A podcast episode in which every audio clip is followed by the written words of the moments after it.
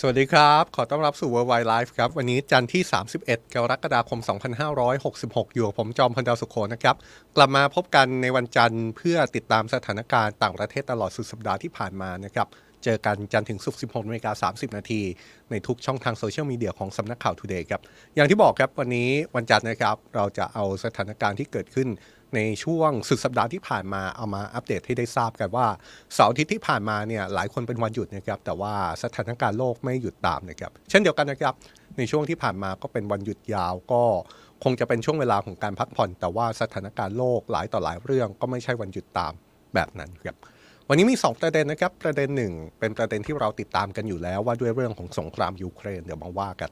แต่ว่าอีกประเด็นหนึ่งเนี่ยเป็นเรื่องที่เกิดขึ้น ลายคนอาจมองว่าไกลตัวนะครับเป็นเรื่องที่เกิดขึ้นในประเทศที่มีชื่อว่าไนเจอร์ในทวีปแอฟริกาไกลมากเลยครับ แต่ว่าเรื่องที่เกิดขึ้นอาจจะคุ้นๆ กับสถานการณ์ที่เคยเกิดในบ้านเราพูดง่ายๆก็คือเมื่อไม่กี่วันที่ผ่านมามีการรัฐประหารในประเทศไนเจอร์ครับ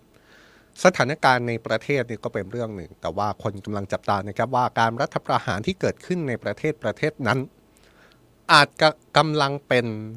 สนามวัดพลังของดุลอำนาจระหว่างมหาอำนาจใหญ่ของโลก ไม่ว่าจะเป็นโลกตะวันตก ไม่ว่าจะเป็นจีน หรือว่ารัสเซียสามดุลอำนาจเลยนะครับ ที่อาจจะไปข้องเกี่ยวข้องแวะ หรือว่าเป็นสนามวัดพลังอำนาจกันในการรัฐประหารของไนเจอร์เดี๋ยวว่าว่ากันครับ แต่ว่าเรื่องของสงครามยูเครนเนี่ยก็เป็นเรื่องใหญ่ในช่วงสุดสัปดาห์ที่ผ่านมา ไม่มีวันหยุดครับ เป็นเรื่องที่ไม่มีวันหยุดจริง ๆ แล้วก็เป็นเรื่องที่ใหญ่เกิดขึ้นมา ข่าวใหญ่เนี่ยเกิดขึ้นในช่วงเช้ามืดของวันอาทิตย์ที่ผ่านมาตามเวลาท้องถิ่นนะครับ เกิดเหตุมีโดรน ไปถล่มอาคารในกรุงมอสโก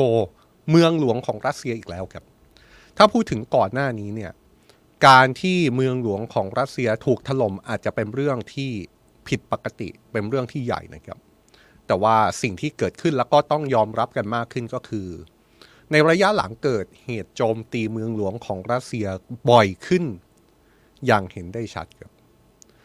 และเหตุที่โจมตีเมืองหลวงของรัสเซียที่บ่อยขึ้นอย่างเห็นได้ชัดเนี่ยทำให้ผู้นำยูเครนออกมาบอกเลยนะครับ ว่าสงครามยูเครนที่ตอนนี้ผ่านไปแล้ว 17 เดือน ตัวของสงครามกำลังจะย้อนกลับไปที่ประเทศรัสเซีย ซึ่งเป็นผู้ที่รุกรานประเทศยูเครนเมื่อ 17 เดือนก่อน นี่เป็นคำพูดที่สะท้อนออกมาถึงเหตุการณ์ที่เกิดขึ้นเมื่อวันอาทิตย์ที่ผ่านมา จากเหตุที่มีการโจมตี เมืองหลวงของรัสเซียครับทุกคนคิดว่าอย่างไรกับเรื่องทั้งหมดนี้นะครับ คอมเมนต์กันมาได้นะครับ ในทุกช่องทางโซเชียลมีเดียของสำนักข่าว Today ไม่ว่าจะเป็น YouTube Facebook หรือว่า TikTok ที่ทุกคนกำลังดูอยู่อะเราจะไปเริ่มต้นกันที่สถานการณ์สงครามยูเครนกันก่อนนะครับ เพราะว่าความเคลื่อนไหวที่เกิดขึ้นในช่วงสุดสัปดาห์ที่ผ่านมาเนี่ยไปตกอยู่ที่ฝั่งของรัสเซียครับ มีโดรนจำนวน 3 ลำโจมตีกรุงมอสโกเมืองหลวงของรัสเซีย อีกครั้ง ซึ่งกระทรวงกลาโหมของรัสเซียยืนยันนะครับว่าโดรนทั้ง 3ลำนี้เป็นโดรนของยูเครนรายงานระบุแบบนี้นะครับว่าโดรนได้โจมตีอาคารซึ่งเป็นสำนักงาน2แห่งตามที่เห็นในภาพเนี่ยเลยครับ แล้วก็ส่งผลให้สนามบินนานาชาติต้องปิดให้บริการชั่วคราวด้วยนะครับ นี่ ภาพความเสียหายที่เกิดขึ้นจากเหตุโดรนที่โจมตีย้ำนะครับ ว่าเป็นเหตุที่เกิดขึ้นในกรุงมอสโก เมืองหลวงของรัสเซียาพที่เห็นก็เป็นแบบนี้แหละครับ โจมตีอาคารที่เป็นอาคารสำนักงาน แล้วก็ทำให้สนามบินนานาชาติต้องปิดให้บริการชั่วคราว นอกจากเมืองหลวงของรัสเซียที่ถูกโจมตีแล้วนะครับ ทางการรัสเซียยังยืนยัน โดยรายงานว่าได้มีการสกัดโดรนจากยูเครนที่มีเป้าหมายเพื่อโจมตี ภูมิภาคไครเมีย ซึ่งเป็นดินแดนที่รัสเซียผนวกเป็นส่วนหนึ่ง มาตั้งแต่ปี 2014 ได้อีก 25 ลำด้วยกัน ตลอดคืนวันอาทิตย์ที่ผ่านมา ยังไม่รวมถึงรายงานที่มีการโจมตีด้วยโดรนไปยังเมืองชายแดนของรัสเซีย ซึ่งฝ่ายรัสเซียก็ออกมาระบุนะครับว่าเป็นฝีมือของยูเครนเช่นกัน นี่คือเหตุที่เกิดขึ้นล่าสุดนะครับ แล้วก็เป็นเหตุที่ถูกตั้งคำถามว่าเกิดอะไรขึ้นอีกครั้งกับเมืองหลวงของรัสเซีย คุณเลือกอะไรคอมเมนต์มาใน YouTube เลยนะครับว่าระบบคุ้มกันของรัสเซียไม่มีหรือครับ นี่เป็นคำถามที่เกิดขึ้น ในระยะหลังเลยนะครับ ว่าเกิดอะไรขึ้นทำไม การโจมตีเมืองหลวงของรัสเซียถึงได้เกิดบ่อยขึ้นในระยะหลัง และนี่ก็ถือได้ว่าเป็นการโจมตีทางอากาศที่เกิดขึ้น สลับกันไปมานะครับเป็นปรากฏการณ์ที่เราก็คาดการณ์กันเอาไว้อยู่แล้วว่า เดี๋ยวมันจะเกิดขึ้นบ่อยครั้ง พร้อม ๆ กับปฏิบัติการสู้กลับในสนามรบ ที่แม้จะยังเดินหน้าอยู่ตลอดแต่ฝ่ายยูเครนก็ออกมายอมรับในช่วงที่ผ่านมาว่า เป็นไปอย่างล่าช้ากว่าที่คิดไว้ เมื่อสถานการณ์ในสนามรบดูเหมือนจะเป็นไปอย่างล่าช้ากว่าที่ฝ่ายยูเครนคาดเอาไว้ มันก็เลยเกิดภาพของการคาดการณ์แบบนี้แหละครับว่า การโจมตีทางอากาศก็คงจะเป็นสิ่งที่แต่ละฝ่ายจะใช้ในการตอบโต้ เพราะว่าเป็นภาพที่สามารถเห็นผลได้อย่างชัดเจน แล้วความน่าสนใจไปอยู่ที่ฝั่งของยูเครนนะครับว่าดูเหมือนว่ายูเครนจะเริ่มใช้การโจมตีทางอากาศเข้าไปยังดินแดนของรัสเซียโดยเฉพาะอย่างยิ่งเมืองหลวง ของรัสเซียอย่างตรงไปตรงมาแล้ว ก่อนหน้านี้เนี่ยแทบจะไม่มีเกิดขึ้นเลยนะครับสำหรับการโจมตีเข้าไปในดินแดนของฝั่งรัสเซียสำหรับฝ่ายตะวันตกที่เป็นผู้สนับสนุนยูเครนมาตลอดเนี่ยก่อนหน้านี้จะย้ำมาตลอดว่าการโจมตีรัสเซียเข้าไปยังดินแดนของรัสเซียเนี่ยเป็นเส้นแดงที่ยูเครนไม่ควรทำอย่างยิ่ง แต่ว่าระยะหลังคือภาพที่เกิดขึ้นในตอนนี้แหละครับ การโจมตีเมืองหลวงของรัสเซียเกิดขึ้นถี่มาก ๆ การโจมตีโดยเฉพาะอย่างยิ่งพุ่งเป้าไปที่เมืองหลวงนี่นะครับทำให้มีปฏิกิริยาออกมาจากหลายภาคส่วนด้วยกัน คนหนึ่งที่ออกมาแล้วก็เป็นสายเหี่ยวของรัสเซียนะครับมีปฏิกิริยาที่รุนแรงอย่างต่อเนื่องก็คือนายดมิทรีเมดเวเดฟเป็นอดีตประธานาธิบดีรัสเซียนะครับแล้วก็เป็นคนสนิทของประธานาธิบดีปูติน กล่าวเมื่อวันอาทิตย์หลังเกิดเหตุเลยนะครับว่า รัฐบาลรัสเซียอาจต้องใช้อาวุธนิวเคลียร์หากการโจมตีโต้กลับของฝ่ายยูเครนประสบความสำเร็จขึ้นมา นายเมดเวเดฟซึ่งปัจจุบันเป็นรองประธานสภาความมั่นคงของรัสเซียเนี่ยนะครับระบุในข้อความที่โพสต์ ในโลกออนไลน์ว่ารัสเซียอาจถูกบีบให้ต้องยอม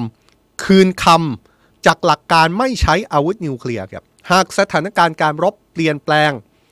ไปในทิศทางที่เปลี่ยนไป อดีตประธานาธิบดีรัสเซียระบุแบบนี้เลยนะครับว่าอยากให้ลองจินตนาการดูว่าหากการโจมตีที่มีนาโต้หนุนหลังเนี่ยสำเร็จขึ้นมา พวกเขาจะพลากดินแดนของพวกเราไปได้ พวกเราก็จะถูกบีบให้ใช้อาวุธนิวเคลียร์ตามกฎของการบัญชาการของประธานาธิบดีรัสเซีย และนั่นก็จะหมายความว่าเราไม่มีทางเลือกอื่นใด ดังนั้นศัตรูของพวกเราก็ต้องสวดภาวนา ให้นักรบของเราประสบความสำเร็จแทน พวกเขาต้องทำการให้แน่ใจว่าโลกจะต้องไม่เห็นการยิงนิวเคลียร์ขึ้นมาอีกเลย นี่ครับ อดีตประธานาธิบดีของรัสเซียแล้วก็เป็นคนสนิทของประธานาธิบดีปูตินออกมาพูดถึงนิวเคลียร์อีกครั้งแล้วนะครับ ไม่ใช่ครั้งแรกนะครับ ที่อดีตประธานาประธานาธิบดีเมดเวเดฟซึ่งถูกมองว่าเป็นนักการเมืองสายเหี่ยวของรัสเซีย พูดถึงนิวเคลียร์พูดถึงการตอบโต้กลับไปยังฝ่ายยูเครนอย่างรุนแรง นี่เป็นการออกมาพูดถึงอีกครั้งครับ แต่ว่าเป็นการพูดถึงในเชิงของการยอมรับเหมือนกันนะครับ เป็นการพูดถึงในเชิงของการยอมรับว่า หากปฏิบัติการของฝ่ายตรงข้ามรัสเซีย ประสบความสำเร็จขึ้นมา รัสเซียก็อาจจะถูกบีบให้ใช้อาวุธนิวเคลียร์หรือไม่ นี่ครับ ในมุมหนึ่ง การพูดในเชิงหยิบเหตุผลว่าถูกบีบ เพราะว่าฝ่ายตรงข้ามประสบความสำเร็จเนี่ยก็อาจจะมองภาพไปได้เหมือนกันนะครับว่า ฝ่ายรัสเซียเองก็ดูจะมีความตื่นตระหนก ต่อการโจมตีที่เกิดขึ้นจากฝ่ายตรงข้ามหรือไม่ การโจมตีที่มาถึงปลายจมูกของฐานอำนาจหลัก การโจมตีที่ไปถึงเมืองหลวงของประเทศรัสเซียครับ ทีนี้ไปดูท่าทีของฝ่ายยูเครนบ้างนะครับ นายโวโลดิเมียร์ เซเลนสกี้ประธานาธิบดียูเครนออกมาย้ำว่าสิ่งที่เกิดขึ้นนั้น สะท้อนว่าสงครามกำลังจะย้อนกลับไปยังฝั่งรัสเซียแล้วครับผู้นำยูเครนระบุว่าสงครามได้กลับไปยังศูนย์กลางอำนาจ ไม่ว่าจะเป็นพื้นที่เชิงสัญลักษณ์หรือว่าฐานทัพในรัสเซีย ผู้นำยูเครนถึงกับย้ำว่านี่เป็นเรื่องที่ไม่อาจหลีกเลี่ยงได้ และเป็นเรื่องที่ธรรมชาติ และเป็นเรื่องที่แฟร์กับทุกฝ่ายครับ ผู้นำยูเครนย้ำว่ายูเครนนั้นกำลังจะแข็งแกร่งขึ้นครับแม้ว่าในตอนนี้ยูเครนจะต้องเริ่มคิดถึงภาพของการโจมตีสาธารณูปโภคด้านพลังงาน เนื่องจากกำลังจะเข้าสู่ฤดูหนาวอีกครั้งแล้ว และยังต้องมองถึงทุกความเป็นไปได้ที่อาจจะเกิดขึ้นกับยูเครนด้วยนี่ครับแม้ว่าผู้นำยูเครนจะมองภาพเลยนะครับว่ายูเครนกำลังแข็งแกร่งขึ้นแล้ว สงครามจะกำลังจะย้อนกลับไปถึงฝ่ายรัสเซีย แต่ว่าผู้นำยูเครนก็ดูเหมือนจะตรงไปตรงมา ในแง่ที่ว่า ยูเครนก็คงจะประมาทไม่ได้ เพราะภาพของฤดูหนาว อันหนาวเนี่ยใกล้เข้ามาอีกครั้งแล้วนะครับ ถ้าใครติดตามสงครามยูเครนในช่วงปลายปีที่แล้ว เราจะพูดถึงเรื่องนี้กันเยอะมาก ว่ายูเครนหรือแม้กระทั่งชาติในยุโรปจะเผชิญหน้าในช่วงเวลาของฤดูหนาวได้อย่างไร แต่สุดท้ายพวกเขาก็ผ่านมาได้นะครับแต่สงครามยูเครนเป็นสงครามที่ยืดเยื้อกับ 17 เดือนแล้ว แล้วก็มีแนวโน้มจะยืดเยื้อต่อไป เพราะฉะนั้นผู้นำยูเครนออกมาพูดเลยว่า ต้องคิดถึงการใช้ชีวิต ภายใต้ฤดูหนาวที่กำลังจะมาถึงรอบที่สองแล้ว ต้องคิดถึงการใช้ชีวิตที่รัสเซียอาจจะใช้การโจมตีสาธารณูปโภค ด้านพลังงานที่จะทำให้ฤดูหนาวในยูเครนที่เหน็บหนาวอยู่แล้ว ยิ่งเหน็บหนาวมากขึ้นไปอีกนะครับ เพราะฉะนั้นเนี่ย ภาพที่มันจะเกิดขึ้นคู่ขนานกันไป นอกจากภาพของการโจมตีไปมา นอกจากภาพที่ดูเหมือนว่าฝ่ายยูเครน จะกล้าเข้าไปโจมตีในรัสเซียมากขึ้น ก็คือภาพของการเดินหมากของฝ่ายยูเครน ในการให้ชาติตะวันตกหรือว่าชาติที่สนับสนุนยูเครนนั้นการันตีความมั่นคง ให้กับยูเครนอย่างเป็นรูปธรรมนะครับ นี่เป็นความเคลื่อนไหวที่เกิดขึ้นคู่ขนานเลยครับ เพราะว่าทางการยูเครนเพิ่งออกมาเปิดเผยล่าสุดว่าได้เริ่มมีการเจรจากับรัฐบาลสหรัฐเพื่อหารือถึงแผนการันตีความมั่นคง ให้กับยูเครนในระยะยาวแล้วนะครับ โดยเรื่องนี้ถูกเปิดเผยออกมาจากฝ่ายยูเครนเมื่อวันอาทิตย์วันเดียวกันกับที่เกิดเหตุเลยเนี่ยแหละครับ บอกว่าเจ้าหน้าที่ระดับสูงของยูเครน ได้เริ่มกระบวนการเจรจากับเจ้าหน้าที่รัฐบาลสหรัฐ เพื่อการันตีความมั่นคงให้กับยูเครนซึ่งเป็นกระบวนการที่จะเดินหน้าไปสู่การเป็นสมาชิกองค์การสนธิสัญญา แอตแลนติกเหนือหรือว่านาโตในอนาคต โดยเป้าหมายของการการันตีความมั่นคงให้กับยูเครนนั้นจะเน้นไปที่การเสริมสร้างความแข็งแกร่งของยูเครนในระยะยาว เพื่อให้ยูเครนสามารถต้านทานและก็เอาชนะการรุกรานจากรัสเซีย ผ่านร่างกระบวนการที่มีความช่วยเหลืออย่างชัดเจน เจ้าหน้าที่ระดับสูงของยูเครนยืนยันแบบนี้นะครับว่า การการันตีความมั่นคงของยูเครนจะเป็นไปจนกว่ายูเครน จะได้เป็นสมาชิกกับนาโตครับ ย้อนความกันสักนิดหนึ่งนะครับเพื่อปูพื้นกันสักนิดหน่อย ก่อนหน้านี้เราเห็นภาพของการประชุมสุดยอดนาโต้ที่บรรดาชาติสมาชิกของนาโต้ไปประชุมร่วมกันที่ลิทัวเนีย แล้วมีผู้นำยูเครนไปร่วมการประชุมด้วย การประชุมที่เกิด เป้าหมายสูงสุดของฝ่ายยูเครนที่ฝ่ายยูเครนต้องการที่จะเห็นเนี่ยก็เป็นเรื่องที่ชาติสมาชิกนาโตจะต้องมีการการันตีความมั่นคงให้กับยูเครน หรือว่า ไปไกลกว่านั้นก็คือต้องมีไทม์ไลน์ที่ชัดเจน ว่าตกลงแล้วยูเครนจะได้เป็นสมาชิกนาโตเมื่อไหร่กันแน่ แต่ผลการประชุมในครั้งนั้นท้ายที่สุดแล้วไม่ไปไกลถึงขนาดนั้นนะครับชาติสมาชิกนาโตไม่ได้ให้กำหนดการไทม์ไลน์ที่ชัดเจนว่าตกลงแล้วยูเครนจะได้เป็นสมาชิกนาโตเมื่อไหร่ แล้วก็อ้างในลักษณะที่ว่ายูเครนจะยังคงเป็นสมาชิกนาโตไม่ได้ตราบใดที่ยูเครนยังคงทำสงครามกับรัสเซีย แต่ว่าท่าทีที่ดูจะเป็นบวก ที่มาจากฝั่งนาโต้ก็คือว่านาโต้ส่งสัญญาณว่าต่อไปนี้ความช่วยเหลือการสนับสนุนทางการทหารที่มีให้กับยูเครนในการต่อต้านการรุกรานของรัสเซีย จะเป็นไปอย่างรูปธรรมมากขึ้น และก็กลายเป็นคำที่เราใช้ก็คือคำว่าการการันตีความมั่นคงนี่แหละครับคือการวางแผนอย่างเป็นรูปธรรมอย่างเป็นระบบถึงการให้ความช่วยเหลือด้านการทหาร ให้ความช่วยเหลือด้านยุทโธปกรณ์กับยูเครน ในระยะยาวอย่างเป็นรูปธรรม เพราะฉะนั้นภาพที่เราจะได้เห็นจากการการันตีความมั่นคงให้กับยูเครนต่อจากนี้อาจจะไม่ใช่เป็นภาพการร่วมมือที่เป็นเนื้อเดียวกันของนาโต้นะครับ คงจะไม่ใช่ภาพที่ออกมาจากนาโต้นะครับ แต่ว่าจะเป็นภาพที่ออกมาจากชาติสมาชิก ค่อยๆทยอยทำทีละชาติ ชาติสมาชิกของนาโต้หรือบางชาติที่ไม่ใช่สมาชิกของนาโต้แต่ว่า ประกาศจุดยืนสนับสนุนยูเครนก็จะค่อยๆ แสดงท่าทีในการวางการการันตีความมั่นคงให้กับยูเครน เบื้องต้นที่มีการเปิดเผยออกมาก็คือชาติสมาชิก G7 กับ G7 ก็ประกอบไปด้วยแคนาดา ฝรั่งเศส เยอรมนี อิตาลี ญี่ปุ่น สหราชอาณาจักร และก็สหรัฐอเมริกา บวกกับอีกหนึ่งกลุ่มก็คือสหภาพยุโรปเนี่ยนะครับ G7 เนี่ยจะมีการเจรจาเพื่อทำความร่วมมือการันตีความมั่นคง และก็สนับสนุนศักยภาพทางการทหารให้กับยูเครน เริ่มต้นทยอยทำแล้ว และจะค่อยๆทำทีละประเทศ ประเทศไหนพร้อมการันตีความมั่นคงก็ทำข้อตกลงกับยูเครนไปก่อน ค่อยๆ ทยอยทำกันไป นอกจากนี้ทางการยูเครนยังระบุด้วยนะครับว่ายังมีอีกกว่า 10 ประเทศ ที่จะร่วมการันตีความมั่นคงให้กับยูเครนตามชาติสมาชิก G7 ด้วยนี่ครับเพราะฉะนั้นภาพต่อจากนี้เนี่ย แม้ว่ายูเครนจะไม่ได้เป็นสมาชิกนาโตในเร็ววันนี้ แม้ว่ายูเครนจะไม่ได้คำตอบเรื่องกำหนดการไทม์ไลน์แต่สิ่งที่ยูเครนได้มา คือการที่ชาติต่างๆ ที่สนับสนุนยูเครนจะค่อยๆ การันตีความมั่นคง ให้กับยูเครนเป็นรายประเทศ ค่อยๆ ทยอยกันทำไปนะครับ นี่คือภาพที่จะได้เห็นต่อจากนี้ ทีนี้มาดูสถานการณ์ในสนามรบกันบ้างนะครับ ว่าต้องยอมรับ ว่าสถานการณ์ในสนามรบภายใต้ ปฏิบัติการที่ยูเครนสู้กลับรัสเซียเนี่ยไม่ได้มีความเคลื่อนไหวอะไรที่เป็นความเคลื่อนไหวใหญ่ หรือเป็นความเคลื่อนไหวที่มีนัยสำคัญนะครับฝ่ายยูเครนก็ดูเหมือนว่าจะยังติดหล่มกับสิ่งที่ยูเครนยอมรับเองว่า การสู้กลับรัสเซียของยูเครนในช่วงที่ผ่านมานั้น ยังไม่เร็วเท่าที่ได้เคยคาดการเอาไว้ แต่วันนี้มีประเด็นที่อยากหยิบยกมา แล้วก็เป็นประเด็นที่น่าสนใจมากๆครับที่อาจจะสะท้อนให้เห็นว่าอาวุธของฝ่ายรัสเซียนั้น ก็อาจจะกำลังร่อยหรออยู่เหมือนกัน ไม่ใช่ฝ่ายยูเครนที่อาจจะคิดหนักต่อการสู้กลับที่อาจจะยังช้าเกินไปเท่านั้น ฝ่ายรัสเซียก็มีภาพสะท้อนว่าอาวุธของฝ่ายรัสเซียก็กำลังร่อยหรออยู่ไม่น้อยนะครับ เรื่องที่สะท้อนให้เห็นปัจจัยนี้อย่างชัดเจนก็คือ รัสเซียดูเหมือนจะต้องใช้อาวุธจากชาติพันธมิตร ในการต่อสู้กับยูเครนแล้วนะครับ ไม่ได้ใช้อาวุธที่อยู่ในคลังรัสเซียอย่างเดียวแล้ว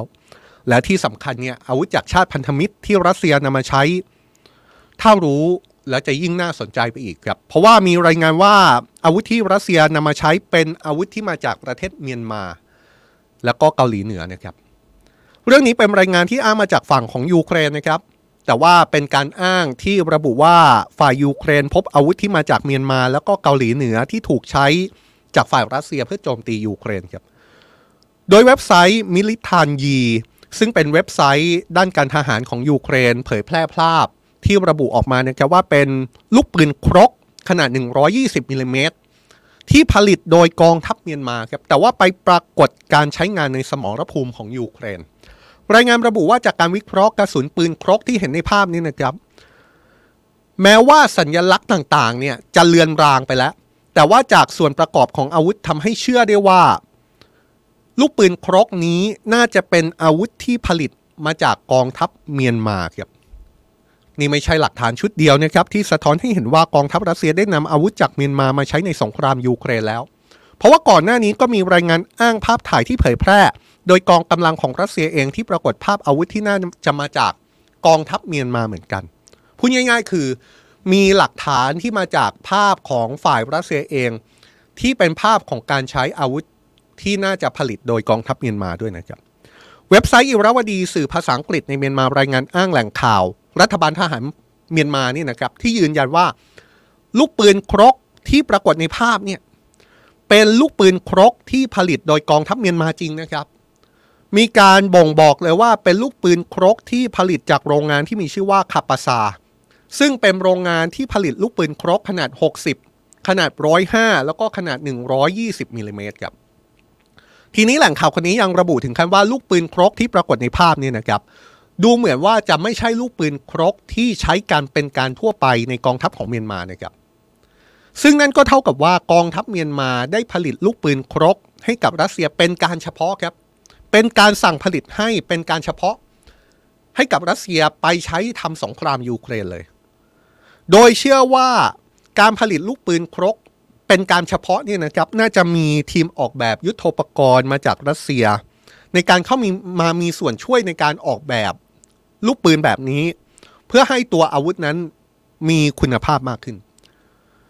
ขณะที่เว็บไซต์ VOA รายงานอ้างหัวหน้าหน่วยข่าวกรองทางการทหารของยูเครนที่ระบุนะครับว่าในตอนนี้รัสเซียกำลังใช้วิธีซื้อทุกอย่างจากทุกที่ที่ซื้อได้ เพื่อนำมาเติมยุทโธปกรณ์ในการต่อสู้กับยูเครนครับก่อนหน้านี้เมื่อเดือนที่แล้วนะครับนิเคอีเอเชียสื่อภาษาอังกฤษในญี่ปุ่นรายงานอ้างข้อมูลว่า รัสเซียตัดสินใจซื้อซื้ออาวุธที่เดิมส่งขายให้กับเมียนมา แล้วก็อินเดียซื้อคืนครับ ซึ่งสะท้อนให้เห็นถึงภาวะขาดแคลนอาวุธของรัสเซียที่กำลังต่อสู้กับยูเครนในสงครามที่ล่วงเลยมา 17 เดือนแล้วอะมาถึงตรงนี้ชวนคุยกันหน่อยครับทำโหวตก็ได้นะครับ เดี๋ยวทีมงานทำโหวตให้ ทุกคนคิดว่า อาวุธรัสเซียใกล้หมดคลังหรือยังครับ จากการต่อสู้กับยูเครนมากว่า 17 เดือนคำถามนี้ผมคิดว่าสำคัญนะครับ เพราะอย่าลืมนะครับว่ารัสเซียเนี่ย ประเทศใหญ่นะครับ ศักยภาพทางการทหาร ยุทโธปกรณ์สัพพะกำลัง ก็ต้องมีขนาดใหญ่เป็นทุนเดิมอยู่แล้ว ยิ่งเมื่อเทียบกับศัตรูก็คือยูเครนเนี่ยคงจะเทียบกันไม่ติดอยู่แล้ว เรื่องนี้เป็นที่ทราบกันดี แต่ว่าจากรายงานข่าวเนี่ยที่มีการใช้อาวุธจากเมียนมา ไปขอให้เมียนมาช่วยสั่งผลิต ช่วยสั่งทำอาวุธให้เนี่ยมันสะท้อนให้เห็นว่า อาวุธของรัสเซียกำลังจะหมดคลังแล้วหรือเปล่าครับ ชวนคุยกันหน่อยนะครับ ชวนคุยไม่ว่าจะเป็นโหวตผ่านทางโพของ YouTube หรือว่าคอมเมนต์มาก็ได้นะครับ ถ้าอยากให้ข้อเช็ดจริงให้ความเห็นเพิ่มเติมเนี่ย ว่าอาวุธของรัสเซียหมดคลังหรืออยังคอมเมนต์กันมาได้เลยนะครับ ใน YouTube Facebook แล้วก็ TikTok ที่ไลฟ์กันอยู่ หรือทุกช่องทางที่กำลังดูกันอยู่นี้ ทีนี้มันไม่ใช่แค่ในเมียนมาสิครับ ไม่ใช่แค่อาวุธในเมียนมาที่ปรากฏว่าถูก นำไปใช้โดยฝ่ายรัสเซียในการทำสงครามยูเครนนำมาสู่ ข้อสันนิษฐานว่าอาวุธของรัสเซียนี้หมดคลังแล้วหรือเปล่าถึงใช้อาวุธของพันธมิตรอย่างเมียนมา เพราะว่ายังมีรายงานอีกชิ้นหนึ่งของยูเครนอ้างแบบนี้ครับว่ายูเครนสามารถยึดจรวดจากเกาหลีเหนือ ที่รัสเซียพยายามที่จะนำมาใช้โจมตียูเครน โดยเมื่อยูเครนยึดจรวดเหล่านี้ ที่ระบุว่ามาจากเกาหลีเหนือได้แล้วนี่นะครับยูเครนก็แก้เกมกลับเลยครับ ด้วยการใช้จรวดจากเกาหลีเหนือเนี่ยที่ยึดมาได้เนี่ยยิงกลับไปใส่ฝั่งของรัสเซียด้วย เรื่องนี้เป็นการเปิดเผยมาจากกระทรวงกลาโหมของยูเครนนะครับที่ระบุว่าทางการยูเครนสามารถยึดอาวุธจากเกาหลีเหนือได้จากกองกำลังฝ่ายรัสเซียครับซึ่งฝ่ายยูเครนใช้อาวุธที่ยึดได้เหล่านี้ อยู่ใกล้กับเมืองบัคมุตเนี่ยในการยิงโต้กลับไป ยึดอาวุธของเขามาเป็นของเราแล้วก็ยิงโต้กลับไปใส่ฝ่ายรัสเซียที่เมืองบัคมุตซึ่งถือได้ว่าเป็นพื้นที่การสู้รบที่รุนแรง แล้วก็ยืดเยื้อที่สุดในสงครามยูเครนก็ว่าได้นะครับโดยการออกมาเปิดเผยเรื่องนี้เกิดขึ้นหลังจากที่เมื่อสัปดาห์ที่แล้วนายพลเซอร์เกย์ชอยกูรัฐมนตรีกลาโหมของรัสเซียเพิ่งเดินทาง ไปเยือนเกาหลีเหนือตามภาพที่เห็นอยู่นี้เลยครับ ในพิธีเฉลิมฉลองวันแห่งชัยชนะ โดยถือว่าเป็นการเยือนของเจ้าหน้าที่ฝ่ายกลาโหมของรัสเซียในระดับที่สูงที่สุดด้วยนะครับ นับตั้งแต่สหภาพโซเวียตล่มสลาย ซึ่งที่ผ่านมาทั้งเกาหลีเหนือแล้วก็รัสเซียต่างออกมาปฏิเสธนะครับ ว่าทั้งสองชาตินี้ไม่ได้มีการส่งหรือว่าแลกเปลี่ยนอาวุธซึ่งกันและกัน ซึ่งการปฏิเสธนี้ก็ตรงกันข้ามกับความกังวลของฝ่ายสหรัฐ ที่เชื่อว่าเกาหลีเหนืออาจกำลังวางแผนส่งอาวุธให้กับรัสเซีย เพื่อใช้ในการสู้รบกับยูเครน หลังจากที่ผู้นำเกาหลีเหนือคิมจองอึนให้คำมั่นว่า จะเพิ่มความร่วมมือเชิงยุทธศาสตร์ให้กับกรุงมอสโก นี่ครับ ก็ยิ่งเป็นคำถามที่ถูกตั้งขึ้นไปอีกนะครับ ว่าตกลงแล้ว มันหมายความว่าอะไรกันแน่กับการที่รัสเซียใช้อาวุธของเมียนมาและก็เกาหลีเหนือ หมายความว่าอาวุธรัสเซียหมดคลังแล้วหรือเปล่าอะคอมเมนต์กันได้เลยนะครับ ขณะเดียวกันก็มีท่าทีมาจากประธานาธิบดีปูตินที่ออกมาเมื่อวันเสาร์นะครับ ที่ ระบุว่าเป็นการเข้าร่วมการประชุมกับบรรดาผู้นำชาติแอฟริกาที่จัดขึ้นในนครเซนต์ปีเตอร์สเบิร์กของรัสเซีย โดยในช่วงหนึ่งเขายืนยันนะครับว่ารัสเซียยังไม่ปิดทางในการเจรจาสันติภาพกับยูเครน แต่ว่าเป็นฝ่ายยูเครนต่างหากที่ทำให้เรื่องของการเจรจาสันติภาพนั้นทำได้ยากขึ้น ผู้นำรัสเซียอธิบายเพิ่มเติมนะครับว่าประเด็นสำคัญของการเจรจาสันติภาพ คือการทำข้อตกลงหยุดยิงครับแต่ในตอนนี้กลับเป็นฝ่ายยูเครนที่กำลังรุกกลับรัสเซียทำให้รัสเซีย ไม่สามารถทำข้อตกลงหยุดยิงได้ เพราะว่ารัสเซียกำลังเป็นฝ่ายถูกโจมตี ก่อนหน้านี้ก็เคยมีท่าทีจากฝ่ายยูเครนที่ชี้นะครับว่าการทำข้อตกลงหยุดยิงกับรัสเซียตอนนี้อาจเป็นผลดีกับรัสเซียมากกว่า ในแง่ที่ว่ารัสเซียยังเพื่ออยังควบคุมพื้นที่เกือบหนึ่งในห้าของยูเครนทั้งประเทศครับ และการหยุดยิงอาจทำให้รัสเซียมีเวลาในการจัดกำลังพลใหม่ได้ ความน่าสนใจก็ในกรณีนี้ก็คือแอฟริกา อาจจะกำลังเป็นหนึ่งในตัวละครที่มีความเกี่ยวข้องกับสงครามยูเครน ในแง่ที่ว่าชาติในแอฟริกาก็พยายามวางบทบาทเป็นตัวกลาง หรือว่าเป็นพื้นที่ให้รัสเซียแล้วก็ชาติตะวันตกได้หารือกันในสงครามยูเครนนะครับขณะเดียวกันประเทศในแถบแอฟริกายังถูกมองด้วยว่า เป็นพื้นที่ประลองกำลังระหว่างมหาอำนาจตะวันตกกับรัสเซีย โดยเฉพาะสถานการณ์ในหลายประเทศแอฟริกาที่กำลังมีความร้อนแรงในประเทศของตัวเองครับ นี่ครับอะก็เป็นเรื่องที่เราว่ากันต่อในประเด็นที่ 2 ที่เราหยิบยกกันมาในวันนี้เลยนะครับ เมื่อสัปดาห์ที่แล้วเนี่ยเกิดการรัฐประหารในประเทศในเจอในเจอเนี่ยเป็นประเทศที่อยู่ในแถบแอฟริกานะครับ เกิดเหตุยึดอำนาจประธานาธิบดีโมฮัมเหม็ดบาซูม ซึ่งเป็นประธานาธิบดีที่มาจากการเลือกตั้งตามระบอบประชาธิปไตยเมื่อ 2 ปีก่อนครับ ผู้นำในการก่อรัฐประหารครั้งนี้เนี่ยน่าสนใจมากเลยนะครับ เพราะว่าตำแหน่งของเขาเนี่ยคือหัวหน้าหน่วยอารักขาของประธานาธิบดีเองครับ เป็นผู้ก่อการรัฐประหารนี่หัวหน้าคนนี้มีชื่อว่านายพลอับดุลราห์มานทีเซียนีเป็นผู้ก่อการรัฐประหารร่วมมือกับกองทัพในการควบคุมตัวประธานาธิบดีบาซูม เอาไว้ในทำเนียบประธานาธิบดีนะครับ ต่อมาหัวหน้าหน่วยอารักขาคนนี้เนี่ยแหละครับนายพลทีเซียนีเนี่ยก็สถาปมาตัวเอง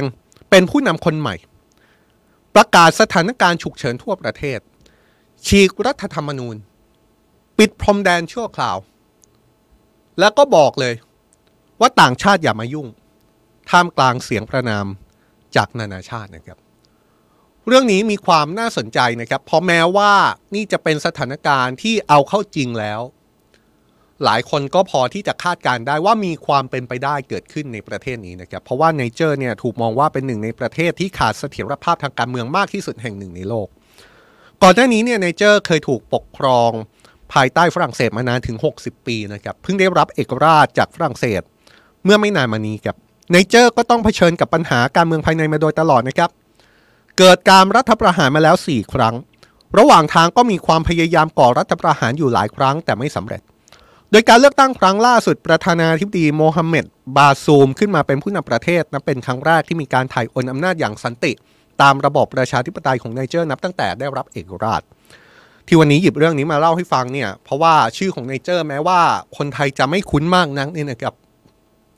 แต่ในเชิงภูมิรัฐศาสตร์แล้ว ไนเจอร์ถือได้ว่าเป็นหนึ่งในประเทศที่มีความสำคัญในเชิงของภูมิรัฐศาสตร์ ในทวีปแอฟริกา โดยเฉพาะในทวีปแอฟริกาส่วนที่เป็นแอฟริกาตะวันตก เพราะว่าไนเจอร์นั้นถือเป็นพันธมิตรรายสำคัญของมหาอำนาจตะวันตก ในการต่อสู้กับกลุ่มติดอาวุธที่เชื่อมโยง กับกลุ่มก่อการร้ายที่เคลื่อนไหวอยู่ในภูมิภาคนะครับเพราะว่าในช่วงระยะหลังเนี่ยมีกลุ่มติดอาวุธที่มีการเคลื่อนย้าย หรือว่ามีฐาน หรือว่ามีพันธมิตร อยู่ในทวีปแอฟริกาใต้ไม่ว่าจะเป็นอัลกออิดะหรือว่ารัฐอิสลามในอิรักและซีเรียที่มีพันธมิตรอยู่ในแถบแอฟริกา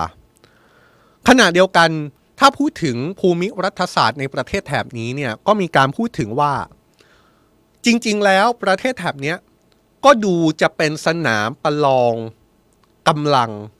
สนามประลองดุลอำนาจ ระหว่างมหาอำนาจสามขั้วสามฝ่ายอยู่เหมือนกัน ไม่ว่าจะเป็นโลกตะวันตก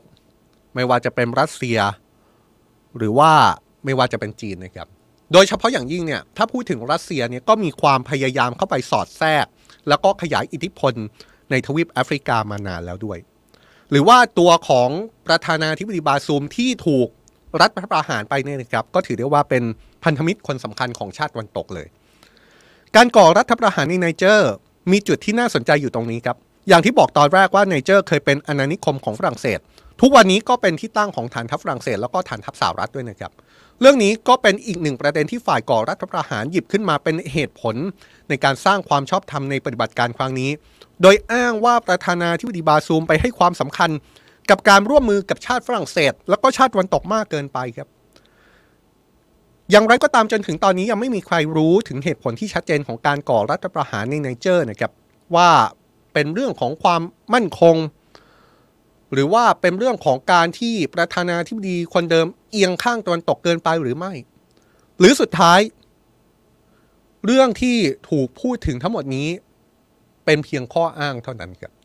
อาจจะไม่ใช่เหตุผลในการก่อรัฐประหารที่แท้จริงก็ได้ แต่เรื่องหนึ่งที่ปฏิเสธไม่ได้ครับพอเกิดการรัฐประหารเกิดขึ้นมาแบบนี้เนี่ย สิ่งที่จะได้รับผลกระทบ ก็คือชาติตะวันตก กระทบอย่างเลี่ยงไม่ได้ครับเพราะว่าอย่างที่บอกไปนะครับว่าไนเจอร์ในสายตาของชาติตะวันตกนั้น ก็ถูกถูกมองว่าเป็นชาติที่เป็นฐานที่มั่นฐานที่ตั้ง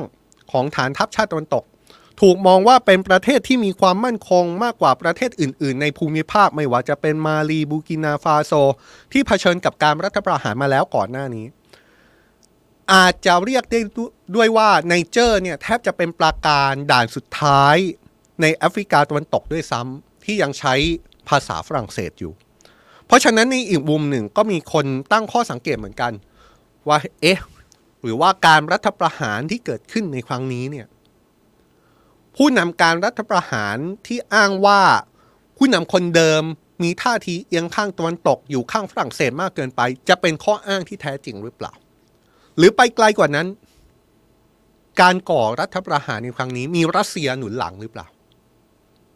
มีคนตั้งข้อสันนิษฐานไปไกลขนาดนั้นเลยนะครับ เพราะว่าที่ผ่านมาเนี่ย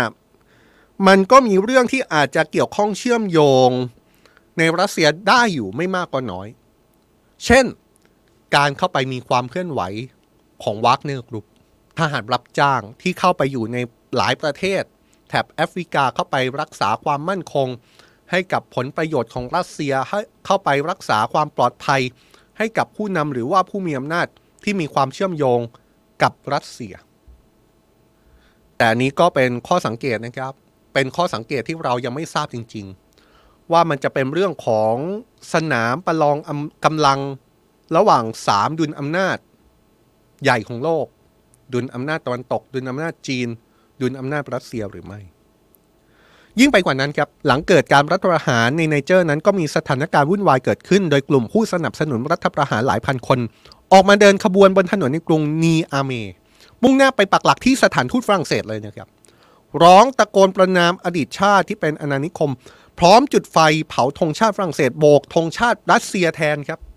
แล้วก็ตะโกนสรรเสริญประธานาธิบดีวลาดิเมียร์ปูตินด้วย สถานการณ์ที่สถานทูตฝรั่งเศส เรียกได้ว่าวุ่นวายมากเลยนะครับ ผู้ชุมนุมนั้นทั้งทุบทำลายกระจกทำลายประตูหน้าต่างของอาคาร จนทำให้ประธานาธิบดีเอมานูเอลมาครงของฝรั่งเศสออกมาตอบโต้ ว่าฝรั่งเศสจะไม่ทนต่อการโจมตี ฝรั่งเศสและก็ผลประโยชน์ต่างๆ ของฝรั่งเศสในประเทศนี้ โดยเฉพาะหากมีการทำร้ายพลเมืองกำลังพลนักการทูตหรือว่าเจ้าหน้าที่ฝรั่งเศสคนใดก็จะมีการตอบโต้เกิดขึ้นในทันที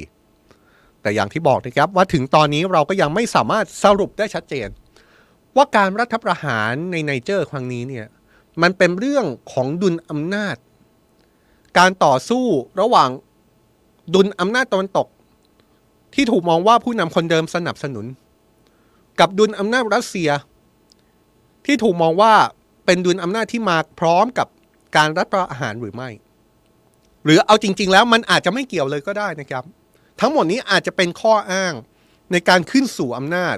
ในการก่อรัฐประหารในประเทศ แค่นั้นเลยก็เป็นไปได้ เรายังไม่สามารถสรุปได้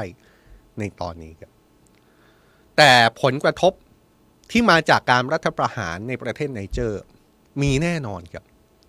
ผลกระทบเกิดขึ้นแน่นอน ผมคิดว่าเรื่องนี้เราไม่ต้องพูดกันเยอะ เราเข้าใจกันดี เมื่อเกิดการรัฐประหารในประเทศใดก็ตาม มีผลกระทบเกิดขึ้นกับประเทศนั้นแน่นอน มีนักวิชาการแสดงความเห็นในเรื่องนี้นะครับว่า ข้อแรกเลย การรัฐประหารในครั้งนี้จะส่งผลต่อความสัมพันธ์ระหว่างไนเจอร์กับชาติตะวันตกครับกิวเดมัวร์ซึ่งเป็นสมาชิกอาวุโสด้านนโยบายของศูนย์พัฒนา ระดับโลกในกรุงวอชิงตัน แล้วก็อดีตรัฐมนตรีว่าการกระทรวงโยธาธิการของไลบีเรีย บอกว่า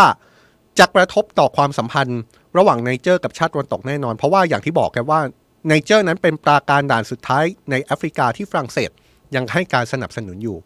การเกิดรัฐประหารในไนเจอร์จึงถือได้ว่า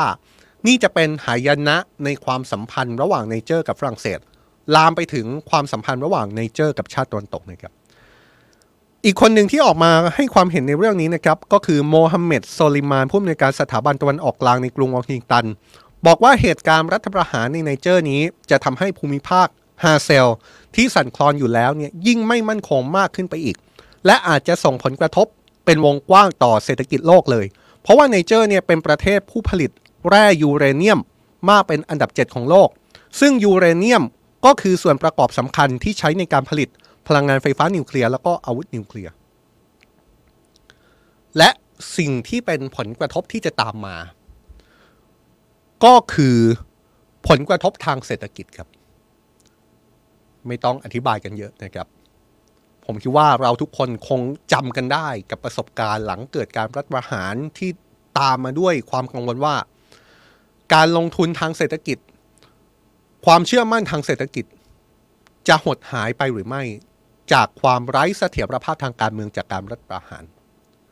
แล้วกรณีของไนเจอร์นี่เป็นกรณีที่ใหญ่ไม่เบานะครับ เพราะอย่างที่บอกว่าดูเหมือนไนเจอร์จะเป็นสมรภูมิของดุลอำนาจ ทั้งฟากตะวันตก ทั้งฟากรัสเซีย แล้วก็จีนด้วยนะครับ ไนเจอร์ถือได้ว่าเป็นหนึ่งในประเทศที่จีนเข้าไปลงทุนนะครับ มีการลงทุนด้านน้ำมันในภาคตะวันออกของไนเจอร์ ซึ่งที่ผ่านมาเนี่ยสถานการณ์การเมืองระหว่างประเทศอาจจะพอคาดเดาได้นะครับ ถ้าสมมติว่าการรัฐประหารในครั้งนี้นำไปสู่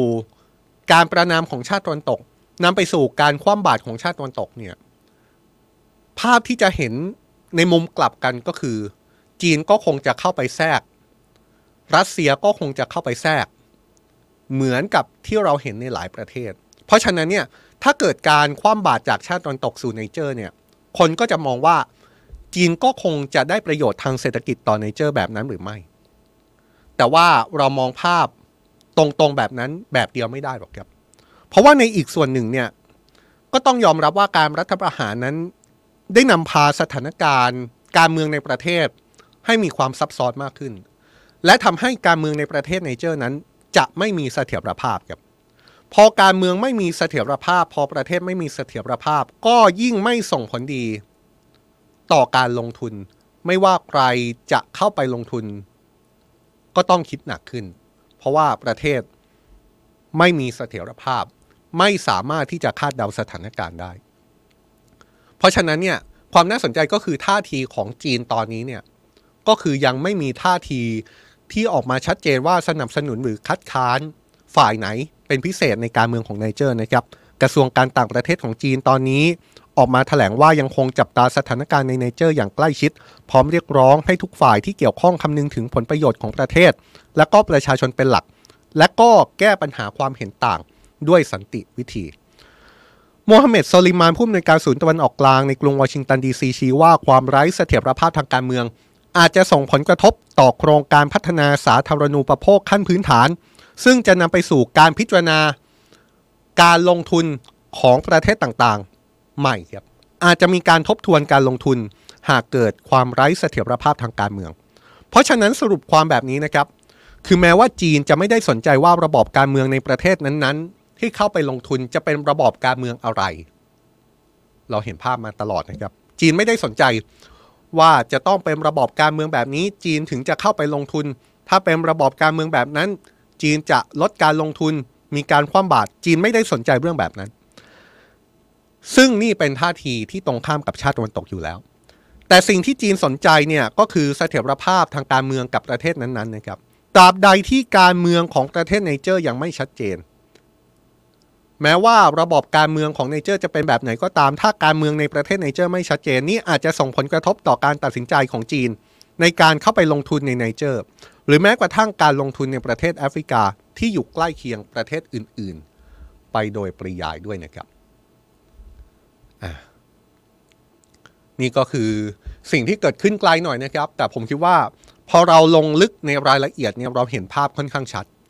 ว่าการรัฐประหารของประเทศประเทศหนึ่งในแอฟริกา ซึ่งไกลจากไทยค่อนข้างมากเนี่ย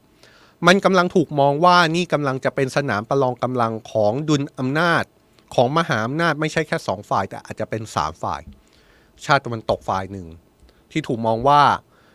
ผู้นำคนเดิมของไนเจอร์สนับสนุน อีกฝ่ายหนึ่งก็คือรัสเซีย ที่ถูกนำไปโยงว่าเป็นท่าทีเป็นข้ออ้างเป็นเหตุผลในการก่อรัฐประหารหรือไม่ และอีกฝ่ายหนึ่งเขาก็คือจีน ซึ่งเป็นกลุ่มผลประโยชน์เข้าไปลงทุนในหลาย ๆ รูปแบบของประเทศไนเจอร์นะครับ เพราะฉะนั้นต้องดูกันต่อไปนะครับว่าภาพที่เราตั้งสมมติฐานไว้เนี่ยจะเป็นแบบนั้นจริงหรือเปล่า การเมืองภายในของประเทศนี้ ผลจากการรัฐประหาร จะทำให้ประเทศไนเจอร์กลายเป็นสมรภูมิ การประลองกำลังทางมหาอำนาจ ระหว่างสามฝ่ายแบบนี้จริงหรือไม่ เดี๋ยวเราว่ากันต่อในเรื่องนี้นะครับ อะท้ายรายการเราไปดูโหวตกันหน่อยนะครับ ไปดูโหวตกันหน่อย ปรากฏว่าเราตั้งคำถามว่าคุณคิดว่าการรัฐประหารที่ไนเจอร์มีชาติมหาอำนาจมาเกี่ยวข้องหรือไม่ ปรากฏว่ามีคนบอกว่าใช่ 78%ไม่ใช่ 22%นะครับ ก่อนหน้านี้เราตั้งคำถามเรื่องกรณีของรัสเซียนะครับ ก็มีคนมาทำโพลกับเราเยอะมากเลย เดี๋ยวผมขออนุญาตย้อนดูข้อมูลนิดนึง ทีมงานเอาข้อมูลเรื่องไนเจอร์มาให้นะครับ แต่ว่าไม่เป็นไรครับ เอาให้เห็นให้เห็นภาพแบบนี้นะครับว่าเราพยายามชวนคิดชวนคุยกัน ว่าสถานการณ์โลกที่เกิดขึ้นเนี่ยแต่ละคนเห็นว่าอย่างไร แล้วก็มีความเห็น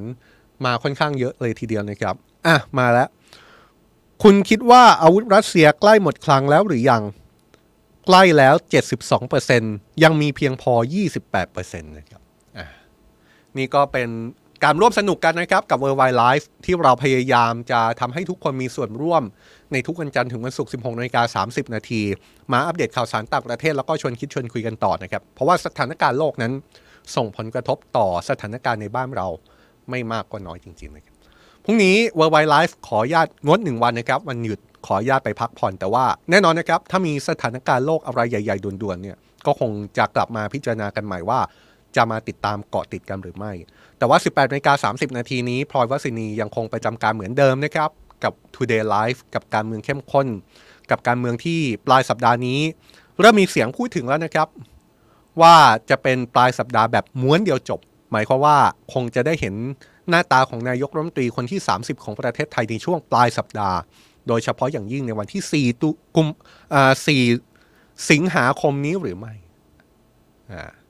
ติดตามกับพลอยวัสินีในเวอร์ไวเอ่อใน Today Live นะครับ 18นาฬิกา30 นาที ก่อนจะจากกันไปนะครับ เช่นเคยครับ ขออนุญาตประชาสัมพันธ์